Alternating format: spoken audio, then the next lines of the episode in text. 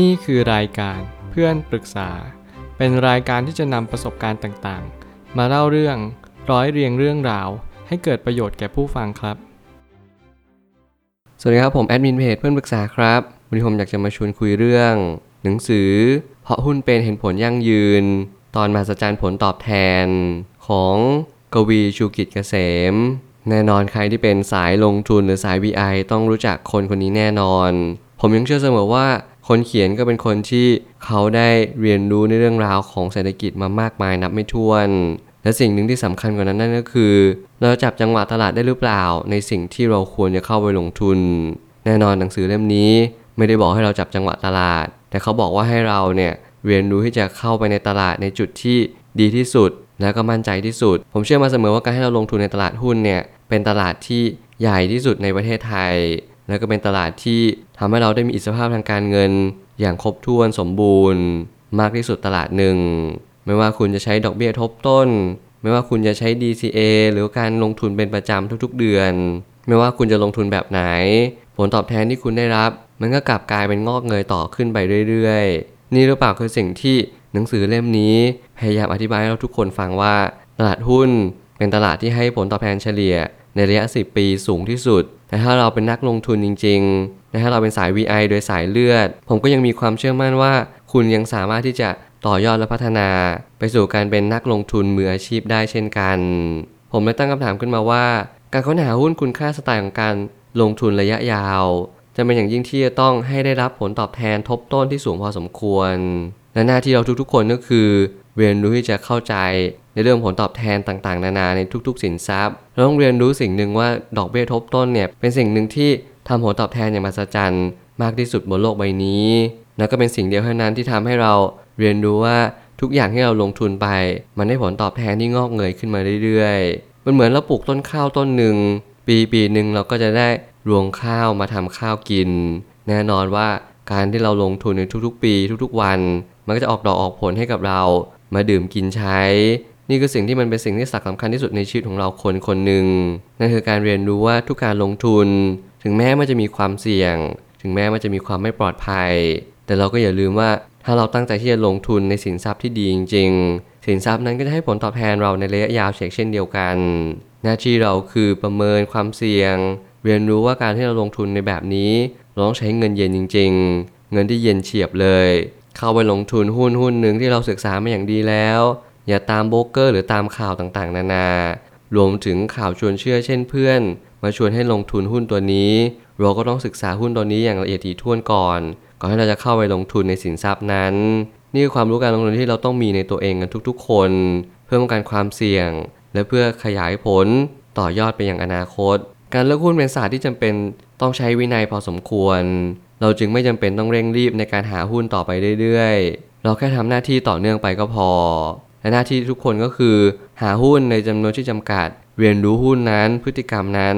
ใจเย็นๆไม่ต้องรีบ คุณลงทุนในจังหวะที่โอเค คุณมั่นใจแล้วว่าหุ้นหุ้นนี้อาจจะลงมาพอสมควร ประเมินมูลค่าตามความเป็นจริง ไม่ว่าเป็น PE PBV หรือค่าดัชนีอื่น ๆ ที่คุณเชี่ยวชาญแล้วก็เรียนรู้มาว่ามันสมควรแก่ การที่คุณจะซื้อหุ้นเหล่านั้น เพราะต่อให้คุณคำนวณค่าดัชนีต่างๆ นานา มันก็ไม่เท่ากับคุณได้เลือกบริษัทที่ดีจริง ๆ หรือเปล่า เพราะบริษัทที่ดีจริง ๆ ต่อให้คุณประเมินหุ้นแค่ไหน ตลาดมันก็ถล่มมาอยู่ดี นั่นคือความเป็นจริงว่าการลงทุน แทบจะไม่จำเป็นจะต้องดูเลยว่ามันขึ้นหรือลง ดูแค่ว่าหุ้นตัวนี้บริษัทนี้ยังมีผลประกอบการดีขึ้นอยู่ทุกๆ ปี หรือทุกๆไตรมาสหรือเปล่า รวมถึงนโยบายต่างๆ ที่เขานึกถึงผู้ถือหุ้นไหม สิ่งเหล่านี้เป็นสิ่งที่ทำให้เราต้อง คำนึงมากที่สุด แล้วเราก็จะไม่ต้องลงทุนในสินทรัพย์ที่เรามั่นใจ เท่านั้นนี่ก็สิ่งที่ผมเน้นย้ำเสมอมา เงินปันผลเป็นสิ่งหนึ่งที่เราต้องคำนวณว่าเราจะนำเงินปันผลนี้ ไปใช้ต่อยอดในสิ่งใดได้บ้าง แล้วมันควรจะเป็นกี่เปอร์เซ็นต์ที่จะเพียงพอต่อการนำมาใช้ชีวิต นี่คือสิ่งที่เราทุกคนคาดหวังหรือเปล่านั่นคือเงินปันผลที่เป็นกระแสเงินสดเข้า ในรูปแบบของ passive income มีหลายคนที่เป็นพนักงานประจำมีหลายคนที่เป็นฟรีแลนซ์หรือว่ามี active income เต็มไปหมดเลย ผมก็ยังเชื่อว่าหลายๆคนอยากจะหา passive income ที่ทำให้เรามีชีวิตที่ดียิ่งขึ้น หรือมีสภาพคล่องที่สูงมากขึ้น การลงทุนนั้นก็เป็นเหมือนการปลูกต้นไม้อย่างสิ่งที่ผมบอก เราไม่จำเป็นต้องรีบหลายๆคนออมเงินในหุ้น ในหุ้นปันผลที่เรามั่นใจอย่างดีแล้ว สิ่งนี้ผมแนะนำจริง ๆ ว่ามันได้ผลจริง ๆ ต่อให้คุณไม่ได้ร่ำรวยมากมาย ต่อให้คุณไม่ได้มีเงินเก็บ เป็นถุงเป็นถัง เพียงแต่คุณเริ่มออมหุ้นและต่อให้คุณได้ปันผล 7-8%ต่อปี คุณก็สามารถที่จะมีอิสรภาพทางการเงินได้แล้ว เพราะคุณมีทั้งรายได้ทั้งสองทาง ไม่ว่าจะเป็น active income และ passive income สิ่งเหล่านี้ทำให้ผมได้เล็งเห็นบางสิ่งบางอย่าง ที่เรียกว่าการที่เรามีสภาพคล่องที่สูงมากขึ้น และเราก็มีความรู้ทางการเงิน เติบโตตามอายุเรามากขึ้นลองสังเกตดูว่าชีวิตเราต้องออกแบบไปในรูปแบบใด คุณอยากจะมีรายได้ต่อเดือนเท่าไหร่ คุณอยากที่จะมีความมั่งคั่งและอิสรภาพทางการเงินเนี่ยตอนอายุเท่าไหร่ สิ่งเหล่านี้ก็เป็นสิ่งที่ทำให้คุณได้เน้นย้ำตัวเองว่าคุณต้องเร่ง หรือคุณก็ผ่อนเกียร์ ไม่ต้องเร่งรีบอะไรมากจนเกินไป สิ่งเหล่านี้คุณต้องประเมินด้วยตัวคุณเอง อย่าพยายามเชื่อใครสูตรสำเร็จในการเลือกหุ้นจึงไม่มีอยู่จริง เราอย่าหาหนังสืออ่าน เพียงเพื่อจะหาทางลัดไปสู่อิสรภาพทางการเงิน แต่เราจงอดทน และพยายามเพื่อที่จะนำไปต่อยอดให้จงได้ ทุกๆ ข้อมูลในหนังสือหุ้นทุกๆ เล่ม อย่านำไปใช้โดยส่วนเดียว คุณต้องนำไปประยุกต์ใช้